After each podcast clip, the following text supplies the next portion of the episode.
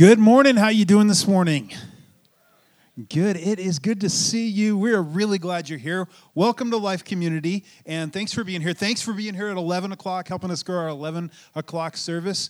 If you're just joining us or here for the first time in a while, we are preaching through the book of Ephesians. To get going today, I'm just going to give you the bottom line right up front, and then we're going to spend some time unpacking that and talking about it.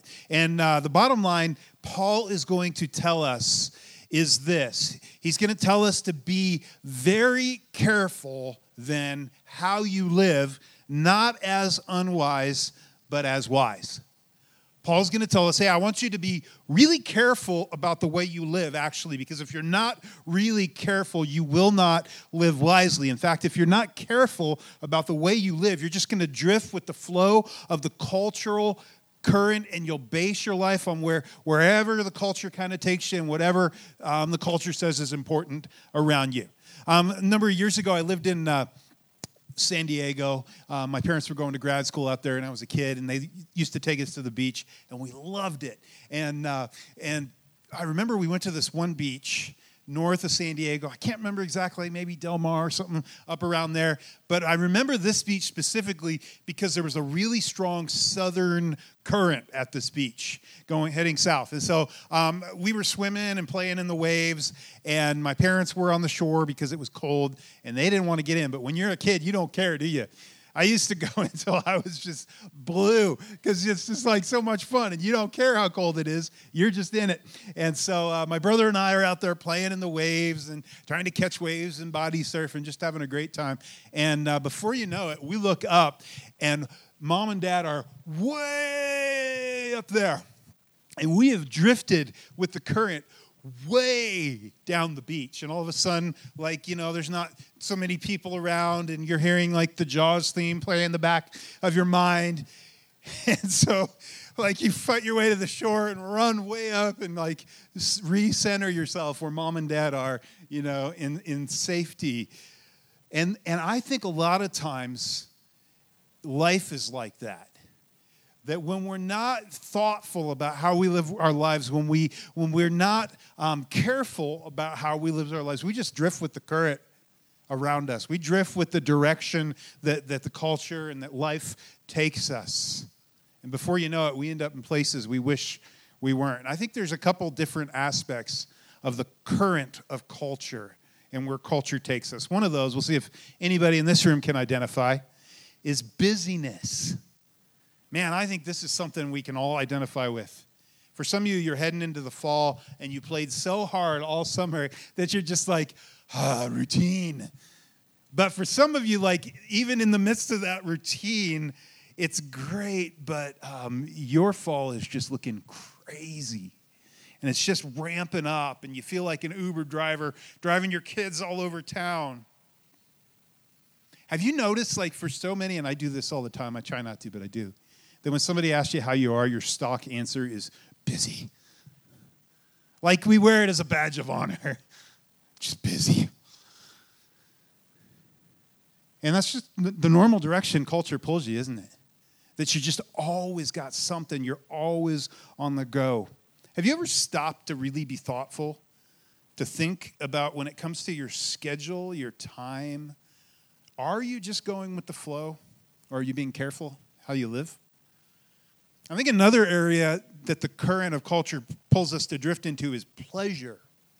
Pleasure. Now, some of this is the drift of culture is pleasure towards whatever feels good and right in the moment. Maybe when it comes to our, our bodies, we're going to see some of that in, in a little while here in this passage. So it works itself out sometimes in destructive habits or behaviors. But I think also, and this is like, especially here in Western Colorado, we live in a pretty cool spot, right? There's lots of stuff to do. I think it often can also work itself out in living for recreation and enjoyment. Now, don't get me wrong. You need some recreation and enjoyment. Some of you, you struggle with the next one here. I'm going to talk about in a second. You need a hobby. Um, you need to do so. You need some recreation. I uh, uh, headed up to Youth with a Mission Cimarron this week, which is where we've got a crew of guys up there right now at our man man camp, having a great time, uh, getting ready to head back down. And uh, I went up a day early, went up on Thursday because I had a meeting up there, and I I have something going on with my my car, like a pulley going out or something, and so I'm like, I'm not going to risk taking that up. So I'm going to uh, rent a car. So I got online, rented the cheapest little $39 car I could find for two days, and I get down to the rental place Thursday morning, and. Uh, getting checked out, and she's like, "We don't have any cars really right now. All we have is that Dodge Ram or that Jeep Rubicon. You want that?" I'm like, "Yes." yes, I want that. It was like this coolest tricked out Jeep, you know, um, these big ATV tires and hybrid. Like it, it was almost silent sometimes driving it. And uh, man, I had so much fun. Like, I, I actually, I'm like, okay, thank you, God. I was a little stressed and I just had this like big old grin on my face. It was like, thank you, God. I needed a, a little bit of R and so I drove that thing all over. And uh, Thursday went out with a friend Bill that was at camp, and we we went up and explored this really cool spot I'd never been to, and this beautiful West Fork of the Cimarron, this beautiful mountain range, and it was so cool and so much fun. So you need some recreation and R and R. It's good for your soul, but sometimes what can happen is like it gets out of whack and, and we begin to live for recreation, enjoyment, for golf on the weekends, for, for getting away. And it drives actually, when you start, like when you need a vacation to recover from all your recreation, may, maybe you, you need to pause and think. When you're so busy with pleasure, with recreation and hobbies that you have no bandwidth or time left for connection with other believers or for serving something bigger than yourself, I think what you find is you've allowed yourself to drift with the culture towards self centeredness, because that's the pull of culture, isn't it? It's all about self, it's all about me enjoying life. You know, your schedule and your debit card statement can tell you more than you think about what is truly important to you. So you have busyness, you have pleasure. And then I think a big cultural drift. If you just go with the flow of culture, you will drift towards uh, being pulled towards living for success. And it will become a driving thing. In fact some of you you you struggle with this and there's just something within you. You're so driven and you don't know. You haven't really paused to ask what's driving me. But life has become all about getting ahead or achievement. Every opportunity you see is a chance to advance and climb one more rung on the ladder, get the next upgrade. And, and when you live in this place, what ends up happening is you, you are not, you'll end up completely missing out on spirit led opportunities, opportunities that God places right in front of you. You just don't have any time or bandwidth for it. And it's not even on your radar. You're too driven. And oftentimes, the, the most important places we're called to pour our lives into aren't the flashiest. Have you noticed that? It's getting down on the carpet or on the lawn with your grandkids it's taken some time to, to spend with your, your toddler. An important question to ask yourself is what's driving me? What's driving me? Because when you're driven by achievement and success, you, you don't experience peace. Because you think if I can just get to the next level, then, then I'll be there. But have you ever noticed when you get there, there is moved? And now there's a new there? And it's like a treadmill. It's like what we preach through the whole book of Ecclesiastes. I've been there, done that, tried everything you don't get there. You just keep trying more, and there's no peace. There's no fulfillment found there. Now, if you're here and you're just checking out God Church in the Bible, maybe you're not a Jesus follower yet, you can kind of pick and choose what you want to do with this today. And I think actually taking Paul's advice about being careful how you live um, will actually make your life a lot better. Um, you can pick some good things for living in, in this message. But let me just say for Christians, this isn't optional. We have a call to live life differently with a different focus, to live for something beyond ourselves, for, to live for His kingdom, to live in the light of eternity. And that's what Paul's going to address in Ephesians chapter 5 today. So if you have your Bibles and you want to start turning over, you can follow along there or follow along on the screen behind me. But like I said, we're, we're in the second half of the book of Ephesians. And if you've, you're just joining this series, I encourage you to go back and read the first three chapters because Paul sets up the, some really important theology about the gospel and about the fact that God loved you first and reached down and pulled you from darkness to life, from death to life, from darkness to light. And life now is lived as a grateful response to what he's done for us. And and you got to have that foundation because the second half is all about how we live our lives as a grateful response to what he's done. And so he launches this whole section, the second half of the book of Ephesians, by urging us to walk in a manner worthy of the calling to which you have been called to walk. This is a journey. Life is a journey. Sometimes you get off off the path. You got to get yourself back on the path. Walk in a manner that's worthy of the calling. If you're a follower of Jesus, you have a high calling to be his light in this world. Walk in a manner worthy of the calling to which you've been called. So that sets this all up. And so we talked about conflict and anger in our families and how Paul says, get rid of it, get rid of bitterness. Get rid of anger quickly. Don't, don't let the sun go down on it. Do away with it quickly, or it will eat away at your soul and your relationships. And last week we saw how, how there's two options regarding when, when we've been wronged, because guess what? In life, you will get hurt. People will wrong you. So sometimes your anger is justifiable. Paul says, still deal with it quickly. And you have two options regarding those who've wronged you. You can either go to bitterness and hold bitterness in your heart and unforgiveness, or you can go to forgiveness. And for Jesus followers, it's not optional. Jesus says, forgive, forgive. Let go of the bitterness. Move to forgiveness. And so, the takeaway verse for last week, um, there's so many wonderful verses. I said this has been one of the most repeated verses in our family as we've raised our kids. And we just love this. In fact, I think you all, if you have kids, this should be a memory verse in your house. You should repeat it often. And, and Paul told us this. This was where we left off. He said, Be kind and compassionate to one another, forgiving each other, just as in Christ God forgave you that we're called to have grace for each other, recognizing we all blow it sometimes, kind and compassion. We're called to forgive each other. Why? Because that's what your Savior did for you. He forgave you, He gave you life, He gave you grace that you didn't deserve.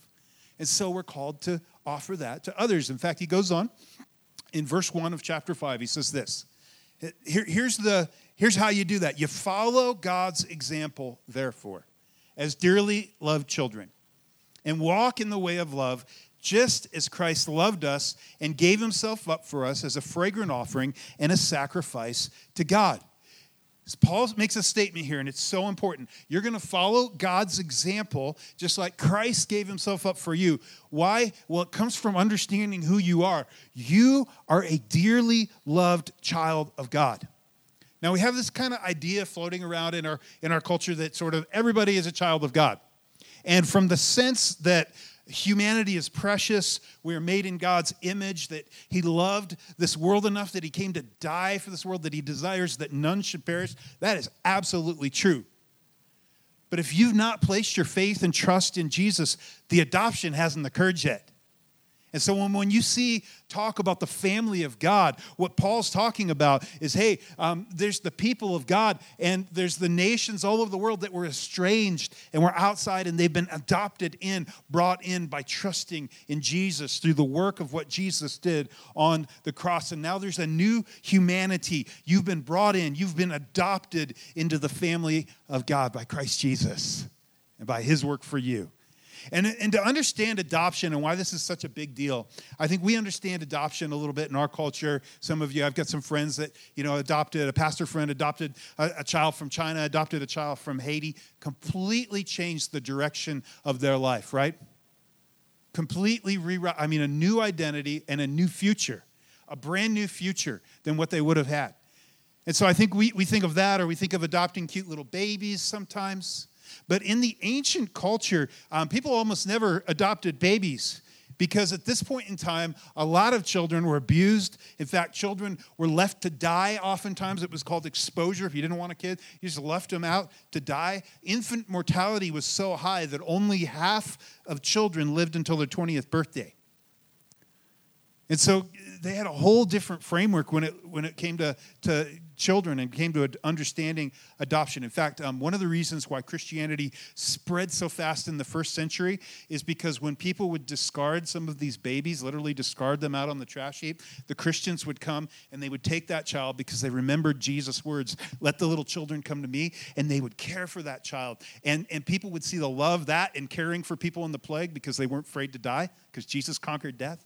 That was one of the things, a couple of the things that contributed towards like this amazing thing of this, this obscure rabbi, all of a sudden, his movement spread all over the Roman world. So, in the first century, adoption was looked at very differently. You didn't adopt babies, you usually adopted uh, kids that grew up and made something of themselves. And so here's how it worked. In fact, you, you remember Julius Caesar, maybe some of you, high school junior high history. You remember Julius Caesar adopted who? Come on, you history buffs. Augustus. Augustus, right? And he became Augustus Caesar, um, who was the uh, emperor when Jesus was born. So you have, um, you would normally adopt a child that had grown up, had made themselves. So if you look at your kids and goes like, man, these kids are a train wreck, I'm going to go pick their kids. They turned out better. Literally, this is how it worked, right? And so they would pick a kid over here who was, and, and adopt them into their family. And here's what that meant it was both an heir, you were establishing an heir to the inheritance, to the estate, to the throne. And then you were also inviting someone into a new family with all the privileges and responsibilities that that, that came with. And so all of a sudden, maybe a child was not a member of royalty, but now they've been brought in and they're a member of royalty, and that means an inheritance that's beyond anything they could have imagined. But it also means privileges and responsibilities that are completely different than back when you were just some, you know, Joe Schmo over here in the corner, right? You've been given an inheritance in Jesus. And, and you see this language all over. In fact, in, Paul writes about us being joint heirs with Christ. Here's what that means Jesus is the eldest brother, it all belongs to him. The inheritance in this culture belongs to him. And he said, I'm to, I, I want to share it with all my other brothers and sisters as child, as part of the family of God. You're joint heirs in an inheritance that's beyond anything you can imagine. But you also have privileges and responsibilities that are different. There's something new about your identity. And so he says, You got to live out of this place of understanding you are a dearly loved child. You've been adopted, you've been forgiven, you've been given a new identity. There's something new, true about you. So that sets up some of this really countercultural stuff that we're about ready to read, starting in verse 3. Here's what it says But among you, among you, these dearly loved children, there must not be even a hint of sexual immorality or of any kind of impurity or of greed, because these are improper for God's holy people. Nor should there be obscenity, foolish talk, or coarse joking, which are out of place, but rather thanksgiving. So he calls them, he's, again, he says, for God's holy people. What does the word holy mean? Set apart. You've been called to a special purpose. You, you have a new identity and you've been called to a new purpose to live for a new kingdom. You were living for yourself, for your pleasure, for meeting your needs, for your gratification, for your success, and you've been called to something new and something different. You're God's holy people.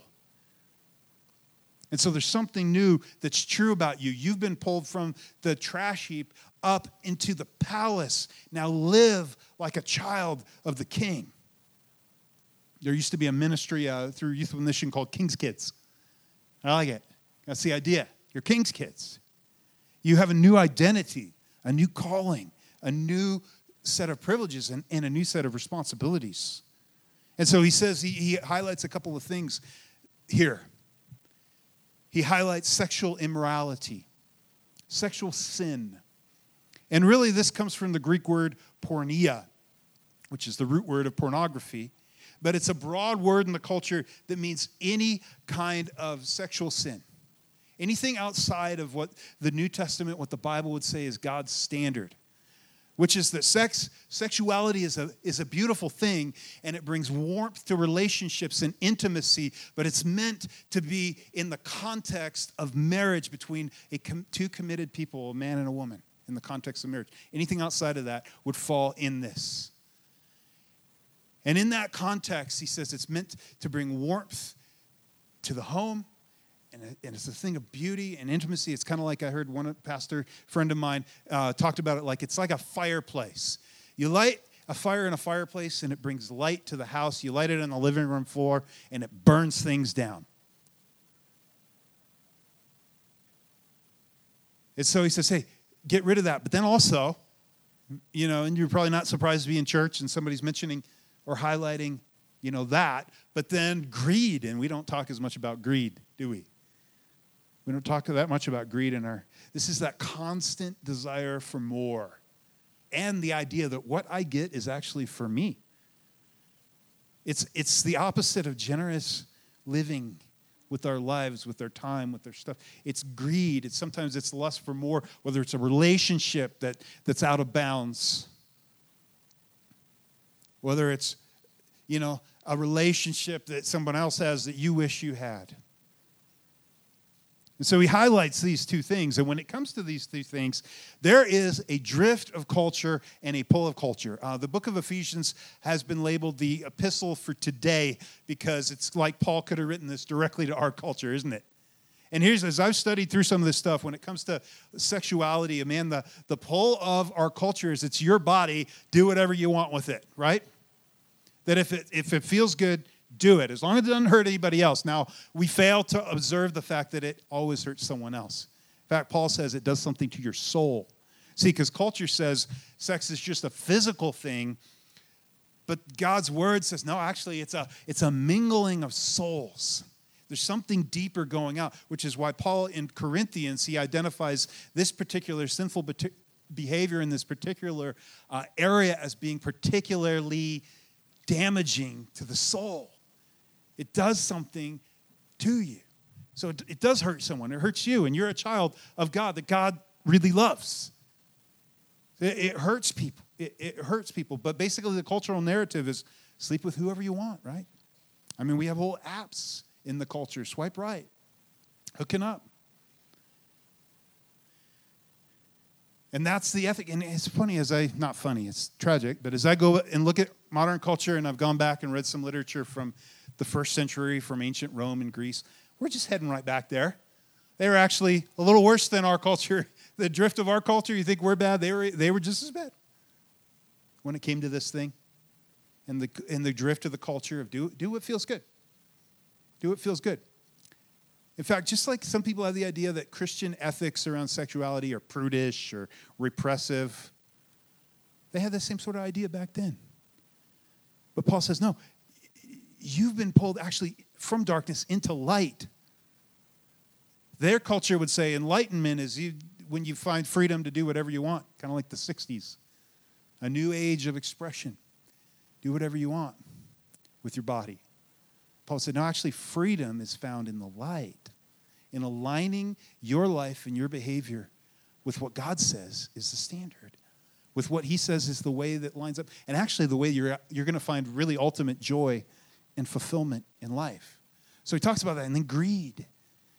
Greed. And man, our culture, what does it tell you? More, he, well, I remember a, a saying, he who dies with the most toys wins. It's kind of a, kind of like have all the fun you can have. Get all you can get. Get all the success you can get. Squeeze every last drop out of it. It's for you. And we often say around here, life is for you, it's, but it's not about you. And we get those two things mixed up all the time to our own detriment. And then he talks about the way we speak and how often our mouths can lead us into sin. How often our mouth can lead us and we can turn things that actually God takes very seriously into crude humor. Have you noticed that? And actually, um, There's plenty of people who make really good money in careers doing that as a living, right? And Paul's not saying humor is bad. That's not what he's saying, but he's saying be careful when you begin to make light of sin. When you begin to joke around and, and make light of it, because oftentimes that's the doorway that brings you right into it. He says, instead, here's the antidote Thanksgiving. That seems kind of odd. Like, okay, the antidote to that kind of behavior is Thanksgiving. Yeah, but Thanksgiving is to be a um, not just a practice, but a lifestyle of a Christian, to live a thankful life. Thankfulness for all that God has done for you. Remember, you were left on the trash heap. He says you were dead in your trespasses and sins. If you place your trust in Him, He's brought you from death to life. He's seated you in the heavenly realms, even though you're sitting in your chair. What's deeper and more true about you is you're part of the family of God. You're part of His family. And so you live out of a grateful response, thankfulness for what God's done for you. In fact, this is the antidote to greedy, self focused behavior thankfulness. Have you noticed it's hard to be thankful and self centered at the same time? When you're just so grateful for what God's done and for you look at the blessings you have in your life as things from Him, but things that, you, that they don't like aren't things you have to like clench your hands around and hang on to, but they're just like, wow, this is a gift. Thank you, Lord, for this family that I'm in. Thank you, Lord, for, for my spouse. Thank you for the blessings you placed. Thank you that you gave me a, a camper and I get to get away sometimes on the weekend and refresh. I mean, we have so many things to be thankful for. The first and foremost, for the life He's given, for the new identity He's given, for the grace He's given us. Paul says, live into that. Live into that. You don't get rid of the other stuff just by trying really hard and removing it. You replace it with something better. If you notice that? I mean, that's something you hear like habits, addictions, right? Replace it with something better. And in this, this point, Paul says, for a believer, that's thanksgiving. That's a lifestyle of thankfulness. And he goes on and says this in verse 5. And this is this is a little sobering. But this is what, what Paul writes. This is the word of God. He says this for, for of this you can be sure. No immoral, impure, or greedy person, such a person is an idolater, has any inheritance in the kingdom of Christ and of God. Let no one deceive you with empty words, for because of such things, God's wrath comes on those who are disobedient. Therefore, do not be partners with them. Don't engage in this kind of thing, is what he's saying. Don't make this your lifestyle, your direction. And he, and he highlights this idea that, that ultimately um, Jewish thinking in the first century was that at the root of all other sins was the sin of idolatry. Placing something else at the center of our lives as the thing we look to and serve in order to try to get fulfillment out of that. And we tend to do that in our culture in all kinds of different ways, don't we? Not least of is what? Pleasure, busyness, success. Those things we look to constantly to try to find fulfillment and meaning, to fill that space within our soul that needs, that was created only for God to be at the center. We try to fill it with all sorts of other things. It's all, um, and Paul says, these are actually gods in our culture. You see that, don't you? Sex is an idol in our culture, isn't it? It's an idol. Greed, possession, the accumulation of more, whether it's status, more, whether it's physical relationship, whether it's just more stuff, more experiences. Greed, the idea that what is placed in my hands is for me. It's all for me. It's an idol in our culture. And what Paul says here is actually um, be cautious, look at your life, because behavior can be indicative of, of, a heart condition. You know, it's possible that for, for people to even to grow up in church, for it just to be sort of a cultural thing, you grow up, you sit in the row, you know, get involved, but it's just a social thing, basically, and you never come to a really embracing the gospel. Placing your faith and trust in Jesus. It's just the sort of church. It's being a good person. It's going to church. It's maybe even giving a little, or, or maybe it's like serving a little bit. And you think, that gets me in with God. That tips the scale. But there's no transformation in life. Big theological word, sanctification, which is the process of the Holy Spirit moving in your heart and life.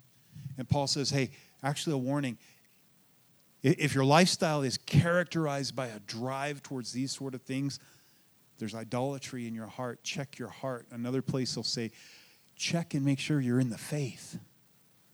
Check and make sure you've really trusted, that you've really experienced His grace and His salvation. And that comes how? By trusting in what He did for you calling out to Him, receiving His grace. It's a free gift, but it has to be received. Not that we don't stumble and fall. You look at these verses, they are sobering. Not that we don't stumble and fall because we do.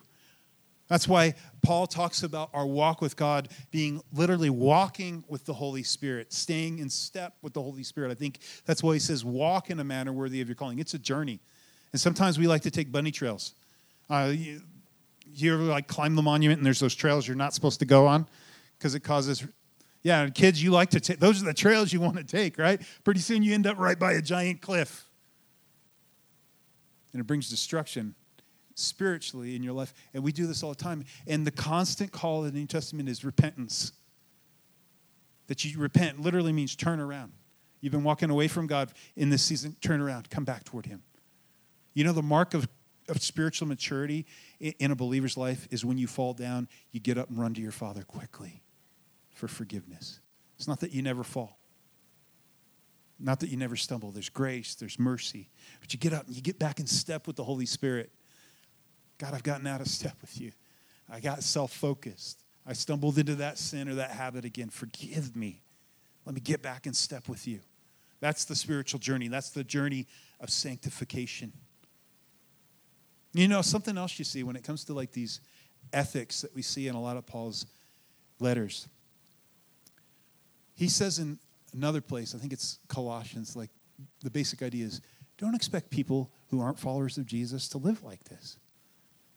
Of course, they're going to drift with what the culture says. See, we like to shout at culture more than we often like to look at our own lives and say, Am I staying in step with the Spirit? See, it comes from an understanding of the kingdom of God the inheritance, that, that language, an inheritance in the kingdom of God. You're a joint heir. That there's, there's nothing better you could live your life for. Jesus says, Seek first his kingdom and his righteousness. Jesus talks about the kingdom of God being like a guy who goes out in a field and finds a buried treasure, and all of a sudden nothing else is important. He sells everything so he can get that because it's so much more valuable. He talks about a merchant that finds a pearl that's worth more than anything. He sells it and gets that because it's worth more than anything. And you have an inheritance in the kingdom of God that's worth more than anything that you could live for today. I love the way C.S. Lewis describes it. He says it's like a book where, uh, like, every chapter gets better and it never ends. See, we have sometimes a boring view of heaven clouds, harps, whatever. No, eternity. He says, I'm going to prepare a place for you. It's beyond anything you can comprehend. It's amazing. It's amazing. For some of you, you're not bookworms. Some of you, you're bookworms. You're like, man, that's amazing. And like your heart rose up. For some of you, it's like the, that amazing Netflix series, um, and it doesn't end. You know, when you finish the Netflix series, and then you're like, oh no, now, honey, we got to find a new series. And you feel like part of you is gone.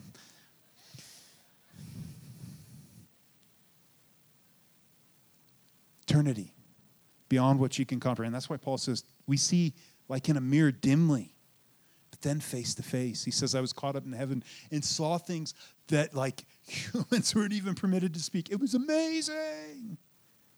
It's the inheritance you have in the kingdom of God. He goes on, he says this, for you were once darkness, but now you are light in the Lord. You are on the junk heap. You've been in, brought into the palace. You're king's kids. Live as children of the light. For the fruit of the light consists in all goodness, righteousness, and truth. Righteousness, a right relationship with God and other people. Goodness, a way of living towards those around us that mirrors the goodness of our God. We have a good God. We live in a way that mirrors Him. And truth, that God defines truth, not culture, not you, not me. Your truth. No, there is truth. And discovering what God says, the creator of the universe, is true. And living your life aligned to that is living in the light rather in the, than in the darkness. And he says, and find out what pleases the Lord. A little bit later, he's going to say, understand the, what the will of the Lord is. And oftentimes, I think we seek the will of God in big deal decisions in our lives. You know, we're praying about should we take this new job or new position, or should we start up this new venture or ministry or business, or should I marry this person? And we really seek God, and that's good. Seek God in those times. But oftentimes we seek God in the big deal things of our lives that seem big deal, but we ignore Him on all the little stuff. What He's plainly spoken, how we live our lives day in and day out. You know, it's often the accumulation of a lot of small decisions that determine where you end up in life. And we, we tend to minimize the small decisions in life, but in the end, they, they add up to be the big decisions. It's like when you're 20 and you hear how about Albert Einstein talking about compound interest, you know, one of the wonders of the world, and how if you just put away, I can't remember, 50 bucks or whatever, a month or a week, you'd be a multimillionaire by the time you're 65, and you're like, yeah, yeah, yeah. Then you're in your 40s going, you know, that doesn't seem so far away anymore. I should probably think about that. Oops. It's those relationships that you don't invest into. There's always something else that's more important. There's always something else, a distraction. Before you know it, I mean, they say one of the one of the best things you can do for the cohesiveness of your family is to eat dinner together like a few times a week. Man, this is hard for us in our family. Maybe it's hard for you too.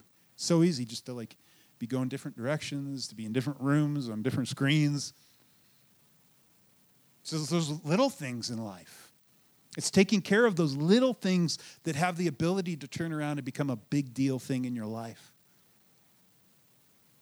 It pleases the Lord when you begin to pay attention, to live carefully when it comes to the little things. Verse 11 says, And having have nothing to do with the fruitless deeds of darkness, but rather expose them. It is shameful to even mention what the disobedient do in secret, but everything exposed by the light becomes visible, and everything that is illuminated becomes a light. That is why it is said, and I think this was like a, a hymn, like a worship song, like we sing up here Wake up, sleeper, rise from the dead, and Christ will shine on you. And Paul's saying, Hey, wake up. Wake up about the way you live your life when it comes to life before God, like it's all open to Him. Nothing gets past Him. It's all open to Him. How, I think Paul would say, How do you feel about your, your Savior? You know, playing a time lapse video of the last week. How do you feel about that? Because He's there. Scrolling, scrolling, scrolling. Whatever it is.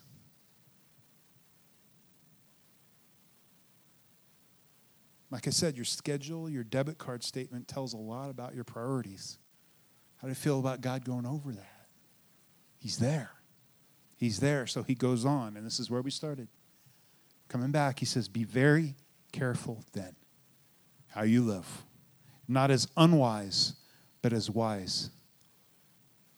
But he doesn't end there. He says this making the most of every opportunity because the days are evil. And here's the truth if you are not careful about the way you live, you're just going to drift with the current of culture. Whatever it says, like, just keep adding to your plate. Busyness is a badge of honor. You know, busyness isn't a spiritual fruit. I've checked, it's not in the list. Life just being crazy about pleasure driving, whether it's, you know, some of the behaviors Paul references back here to sort of do whatever you want, or whether it's more of like, hey, you, life just becomes all about me and enjoyment and recreation. and I've got no time, no bandwidth left for anything else, or whether it's that drivenness leading you to constantly be driving for success to the point where you neglect relationships and those things that later on in life you'll say were the most important things. We tend to miss out on relationships and community because of crazy schedules. Are you available to others?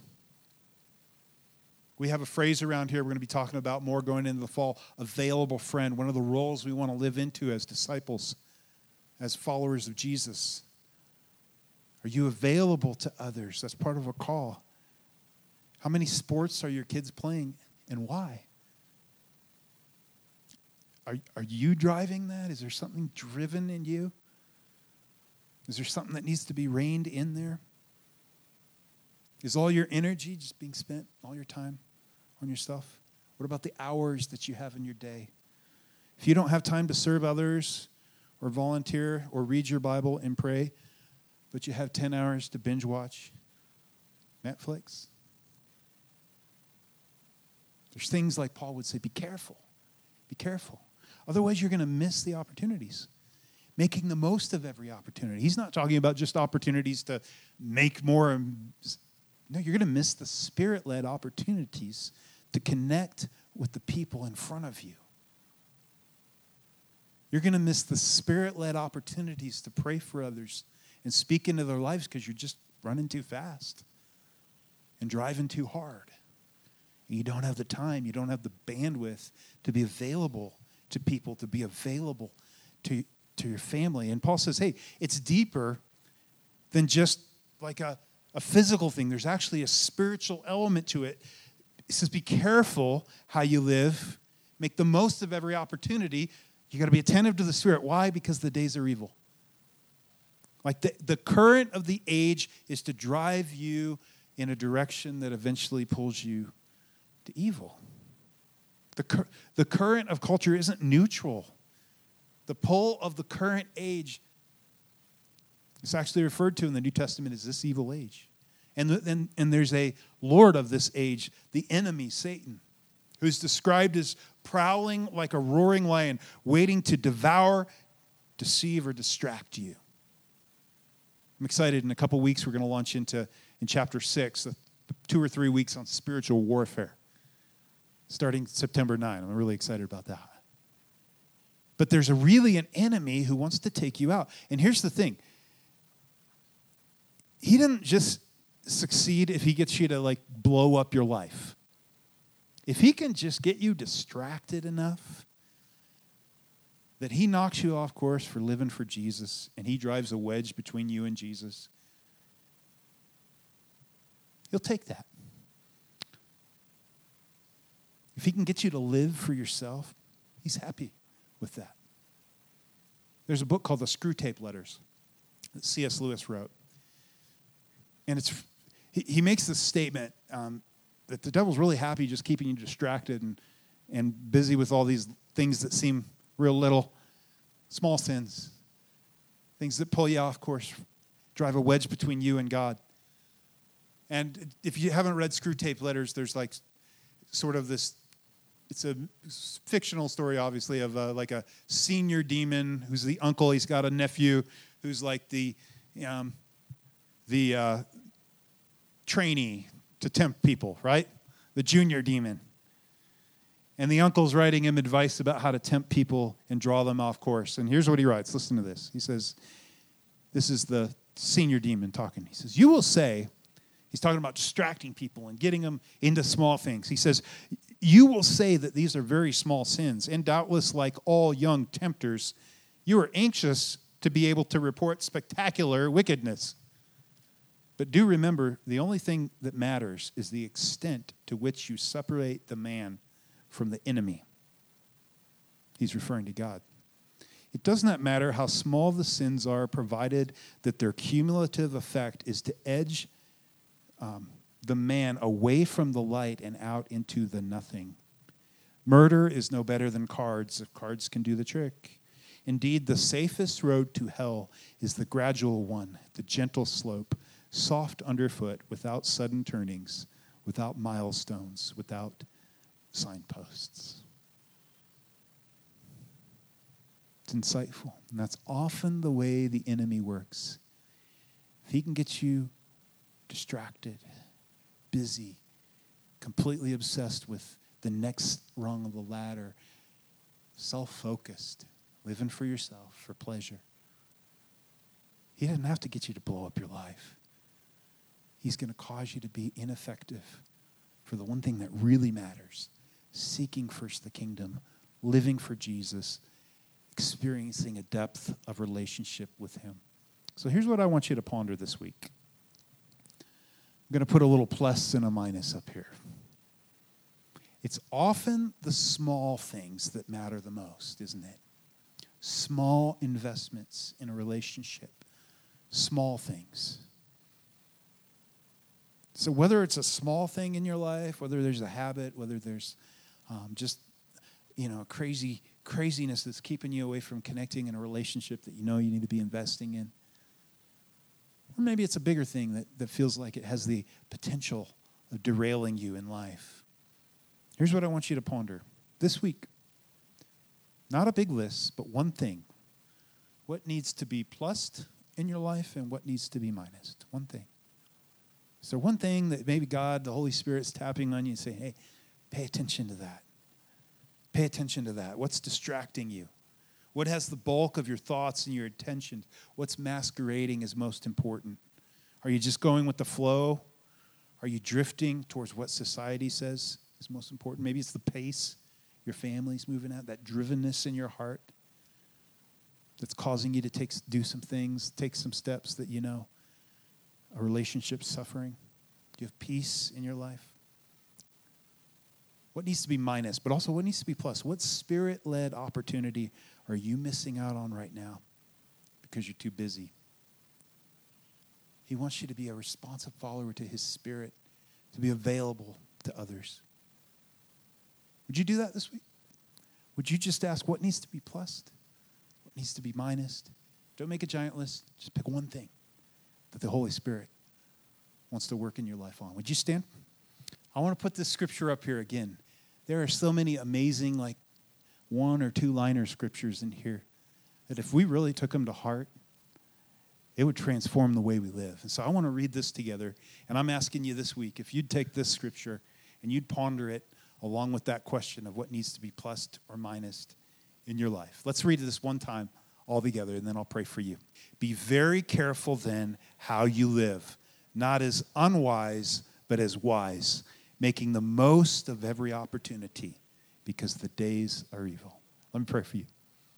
Father, I just, uh, as we bow our heads and close our eyes, I, I imagine there may be someone in this room that hasn't crossed that line of really trusting you for their salvation. And so, if you want to receive the free gift of grace and live as a child of God, if that's you in the room, why don't you pray a prayer like this right after me? Lord Jesus, I believe in you. I believe you're the Son of God, that you died and rose again. Forgive me, give me life, and welcome me into your family. I want to live my life for you. And Lord, for all my other friends, would you just remind us how to do this. Would you show us by your Holy Spirit what needs to be plussed, what needs to be minused in our life? That we would be careful how we live, that we would live with wisdom, that we would make the most of every spirit led opportunity in this age, that we would live for your kingdom and your glory. In Jesus' name we pray. Amen.